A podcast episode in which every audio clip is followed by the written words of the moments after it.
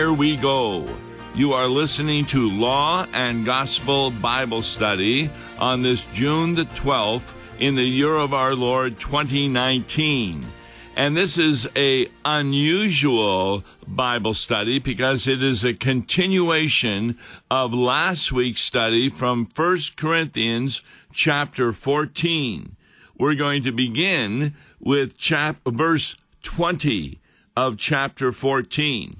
Let me give a little background why we are doing this. For many people, speaking in tongues means to be speaking in a language of the angels that uh, is necessary if you want to be considered as a Christian. We believe, though, that when the Bible says that they were speaking in tongues, it refers to their speaking in known foreign languages. And the proof of that is Acts chapter 2. We'll just kind of summarize this, where the disciples are given the gift of speaking in known foreign languages that they were unaware of.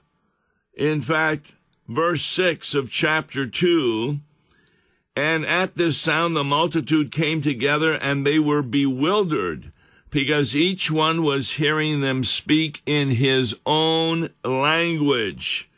And how is it that we hear each of us in his own native language? Then they mentioned the folks from around the world who had come for the Pentecost celebration Parthians and Medes and Elamites and residents of Mesopotamia, Judea and Cappadocia, Pontus and Asia, Phrygia and Pamphylia, Egypt and the parts of Libya belonging to Cyrene, and visitors from Rome, both Jews and proselytes. Now, proselytes were Gentiles who had joined the Jewish faith and they name two of them Cretans and Arabians.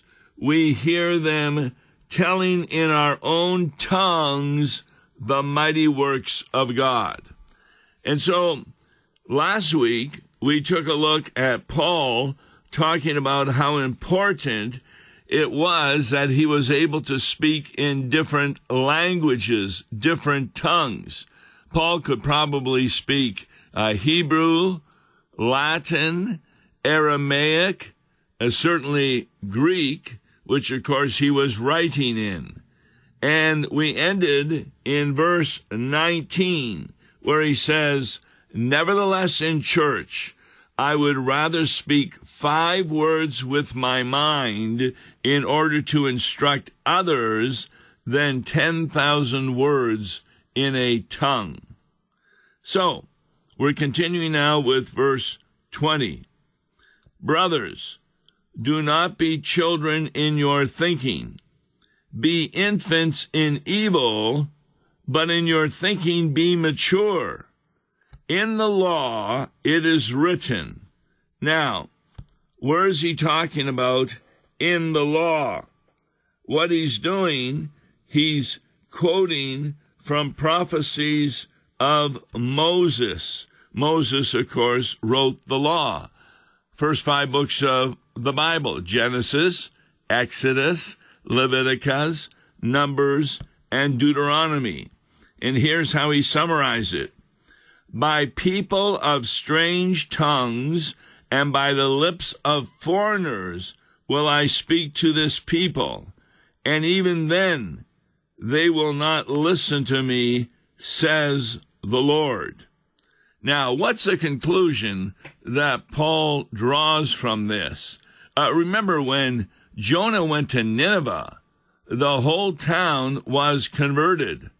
They were foreigners, but they were speaking to one another about God. But even among the Jews, many would not listen to the Lord. So Paul says in verse 22 tongues are a sign not for believers, but for unbelievers.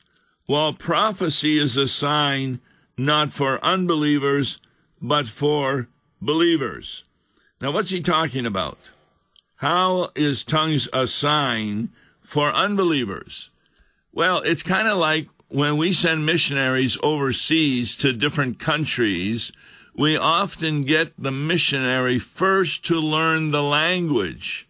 And when the missionary learns the language and is speaking law and gospel, that is for unbelievers, many of whom have never heard this before. I had the opportunity to spend some weeks in Novosibirsk, that's in Siberia. And as I said, I was unable to speak Russian, but I had an interpreter with me, and she would translate what I said in English, and it was for unbelievers. While prophecy is a sign not for unbelievers, but for believers. Okay, what is this prophecy? The prophecy is referring to the words of the Bible that proclaim Jesus Christ as your Savior. And that's for believers. Uh, for, for example, when we did confirmation classes for people of different languages, we would attempt to use their foreign language, but in the prophecy we were speaking, it was for the believers so they would come to a better understanding of what we were saying. Verse 23 If therefore the whole church comes together and all speak in tongues, and outsiders or unbelievers enter, will they not say that you are out of your minds? In, fact, if you look back at the Pentecost experience, when the disciples were given the gift of speaking in known foreign languages, some people accuse them of being drunk with wine. Verse 24 but if all prophecy and an unbeliever or outsider enters, he is convicted by all. He is called to account by all. Now, a sermon is a prophetic word. In fact, prophecy, you know, comes from the word prophet. God sent his prophets into the world to speak first the law, to make people aware that they were in need of a Savior. Therefore, if an unbeliever or outsider enters and he hears prophecy in his own language, he is called to account by all. The secrets of his heart are disclosed. And so, falling on his face, he will worship God and declare that God is really among you. Now, how does that work? Well, you know that I drive for Uber and Lyft occasionally. Those are taxi cabs. I pick people up. And although we're mainly speaking English, if we get into any theology, I will be giving them law and gospel. Uh, how many times have I had someone in the taxi, so to speak, and they don't think they're a sinner? And then I say, well, do you ever have these kinds of thoughts? And I may give some examples. And they say, well, yes, but are you telling me that even a bad thought is a sin in God's eyes? Yes. And God knows you're doing that. This is a way in which the person comes to a realization that he too is in need of a Savior verse 26. What then, brothers? When you come to each one has a hymn, a lesson, a revelation, a tongue, or an interpretation. Let all things be done for building up. Now, if you attend a Lutheran worship service, we obviously have hymns, we all obviously have lessons. That refers to Old Testament, epistle, gospel, also the fact of a psalm. A revelation would mean a truth revealed to the hearers of which they were unaware, and a tongue or an interpretation. Some of the liturgy we sing, we actually sing in Latin. In fact, we also have hymns in our new hymnal that are in Spanish.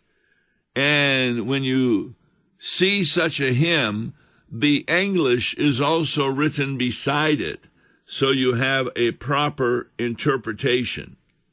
What Paul is saying, if you look at the end of verse 26, let all things be done for building up. That's the main goal.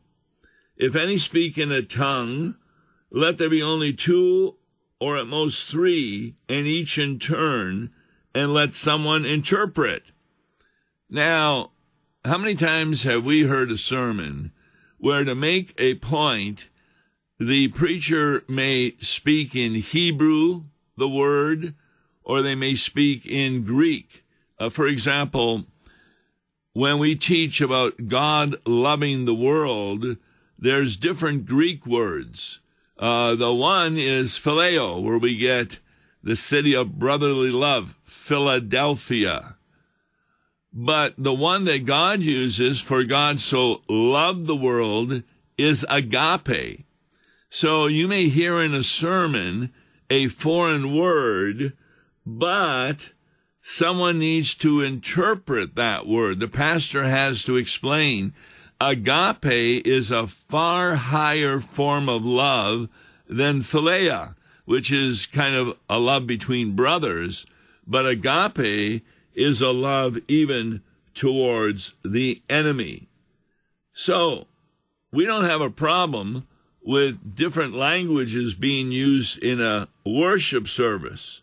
But if there is, this is verse 28, if there's no one to interpret, let each of them keep silent in church and speak to himself and to God. So occasionally, I know some of my professors who either knew the Hebrew or the Greek might say prayers to God in Hebrew or Greek. And they do that privately because very few people in the congregation know the Hebrew or the Greek if two or three prophets speak, and let the others weigh what is said. If a revelation, verse 30, is made to another sitting there, let the first be silent. For you can all prophesy one by one, so that all may learn and all be encouraged. And here we go, verse 32 and the spirits of prophets are subject to prophets. When God sent a prophet, he sent him with a specific word. Now, sometimes prophets were able to take something foreign, like the dream of Pharaoh. Remember how Joseph was able to interpret that dream. And so, by means of the spirit of being a prophet, Joseph could speak to Pharaoh what the dream meant about seven years of good and plenty, followed by seven years of famine. And why does God do that? Verse 33 For God is not a God of confusion, but of peace.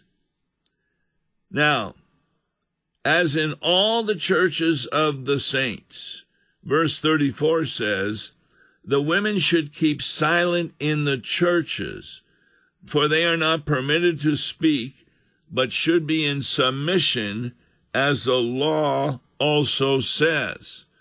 Now, obviously, in the context, this is a woman who is not to be a pastor. It doesn't mean that women can't speak in the church. You need to look at the context to understand that. Uh, for example, a number of my Sunday school teachers were women. They were better able to talk to kids who were three, four, five, six years old, than I was able to talk to them. But they were not in an official capacity to speak because they should be in submission as the law also says. That's a very important point. They participate in worship, singing, as they had in the Old Testament. In Exodus 15, women were allowed to sing, but they did not serve as public ministers of the word. So God made a distinction between male and female in his created order.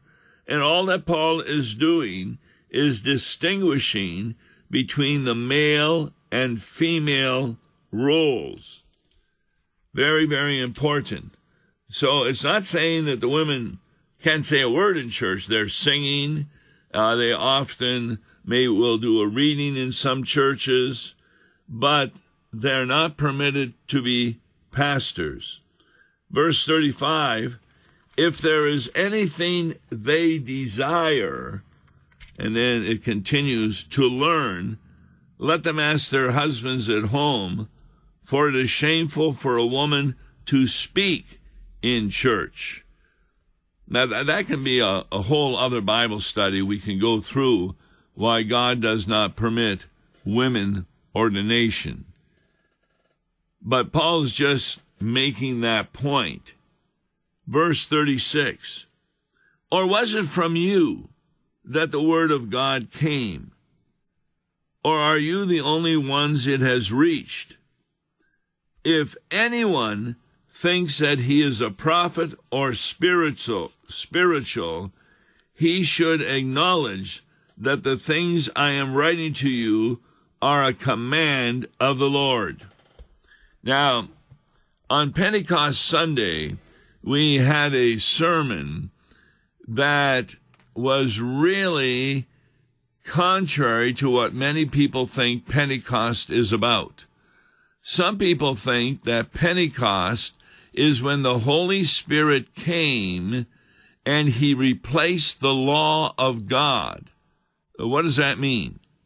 That means that rather than finding out what God wills us to do by reading the law, the moral law, we just instead instead look inside ourselves and whatever we feel, that is God talking to us, and we try and follow that. This was in an article by a person who felt that it was not wrong to do an abortion if the Holy Spirit led you to do one. Because the Holy Spirit now replaced the law of God. And that is horrible.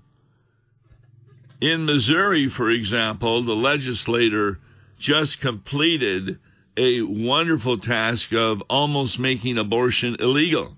Whereas in Illinois, it went the other way. Now, the Roman Catholic Church, the Archbishop, I believe, in Chicago, has declared that those legislators who are Roman Catholic that voted for the pro abortion bill, that they should not be permitted to take the Lord's Supper. A really important and necessary kind of decision to be made. So, what Paul is talking about if anyone thinks that he is a prophet or spiritual, he should acknowledge that the things I am writing to you are a command of the Lord. If anyone does not recognize this, he is not recognized. In other words, if there are those who think that I can preach what God thinks from my own intuition, from my own feelings, that I don't have to follow the Bible. It doesn't matter if you're speaking in a known foreign language or in a language everyone understands. That is false doctrine. This is one of the reasons why Lutherans publish so many books in different languages. The Small Catechism is published in a multitude of languages for people throughout the world so that they can hear law and gospel about Jesus Christ in their own tongue. Verse 38. When it says, if anyone does not recognize this, he is not recognized. What that's talking about is if someone is ignorant of God's word, therefore, such an obstinate leader should be removed from office. He should not be permitted to be a leader in the church. So it's not only important that we use different languages to share the message of Jesus Christ with other people, but it is also very important that we make sure that that message is on the basis of God's Word. In case you're wondering whether or not the Word of God is important, remember the tremendous Bible study that Jesus gave the two disciples on the road to Emmaus. They were totally confused about, well, why did he have to die? How come he rose from the dead? We heard from some of the women that they saw him. Jesus, how did he convince them of the necessity of his death and he went to the Old Testament books, Genesis through Malachi. I once did a study on that and found like over 200 passages in the Old Testament that are quoted in the New Testament as being fulfilled, a fulfilled promise from God Himself. So, what the Holy Spirit does, and Pentecost is really important, He does not replace God's law. He instead speaks of God's law in three ways. The first way is he uses it in the government to curb wickedness. That's why we arrest people and there are punishments for civil disobedience. The second use of the law is used by the church. And we've already talked about that, how the church can make it clear to someone that they are a sinner in need of salvation. And you do that by using the law. I mean, you may meet someone who says, Well, I've never murdered anybody. You then go to the Sermon on the Mount by Jesus and say, Have you ever had a bad thought about somebody? Did you ever say a bad word in anger against someone? Oh, yeah, I did that. Well, guess what? According to the Bible, that punishment is the same as if you had actually murdered someone by an action. So, the Holy Spirit helps people to see that they are indeed sinners deserving nothing but temporal and eternal punishment as he uses the law and gospel. But how does he use it? He uses it through you. That's right. Parents have a wonderful opportunity to bring their children up. We often put it this way in the nurture and admonition of the Lord. Admonition would mean speaking to them the law as to why God believes that they have failed in their obedience to Him. The nurture would mean what Jesus Christ has done in bringing to them the good news of the forgiveness of sins and helping them to see what a wonderful gift they have received in their baptism. So, Paul continues in a conclusion of chapter 14 of 1 Corinthians, verse 39. So, my brothers, earnestly desire to prophesy forbid speaking in tongues. You see, you got to remember at that time, many Jews believed that Gentiles were not worthy to be saved. And therefore, their inability to speak Hebrew kind of gave proof to some Jews that they were not savable. Paul says, no, everyone is to hear the message of Jesus Christ. There's no more a distinction between male and female, Jew or Gentile, free or slave. And that's because the message of Jesus Christ is for the whole world. So, yes, it's important that our pastors and missionaries are able to speak in foreign languages so that all can hear the prophecy of God's Word. Final verse 40 But all things should be done decently and in order. Next week, we'll continue with another Bible study. God bless. Listen to Law and Gospel each weekday morning at 9:30 on KFUO. For a tax-deductible gift to Law and Gospel, please make your check payable to Concordia Mission Society and mail it to Tom Baker, P.O. Box 28910, St. Louis, Missouri 63132. To give online, visit lawandgospel101.com or call toll free 1-877-267-1962. Views and opinions expressed on Worldwide KFUO may not represent the official position of the management or ownership of KFUO, the Lutheran Church Missouri Synod. If you'd like to comment on programs or topics heard on Worldwide KFUO, write us at KFUO, 1333 South Kirkwood Road, St. Louis, Missouri 63122. You can also leave a question or comment on our comment line at 314-996-1542. We are the messenger of good news, Worldwide KFUO.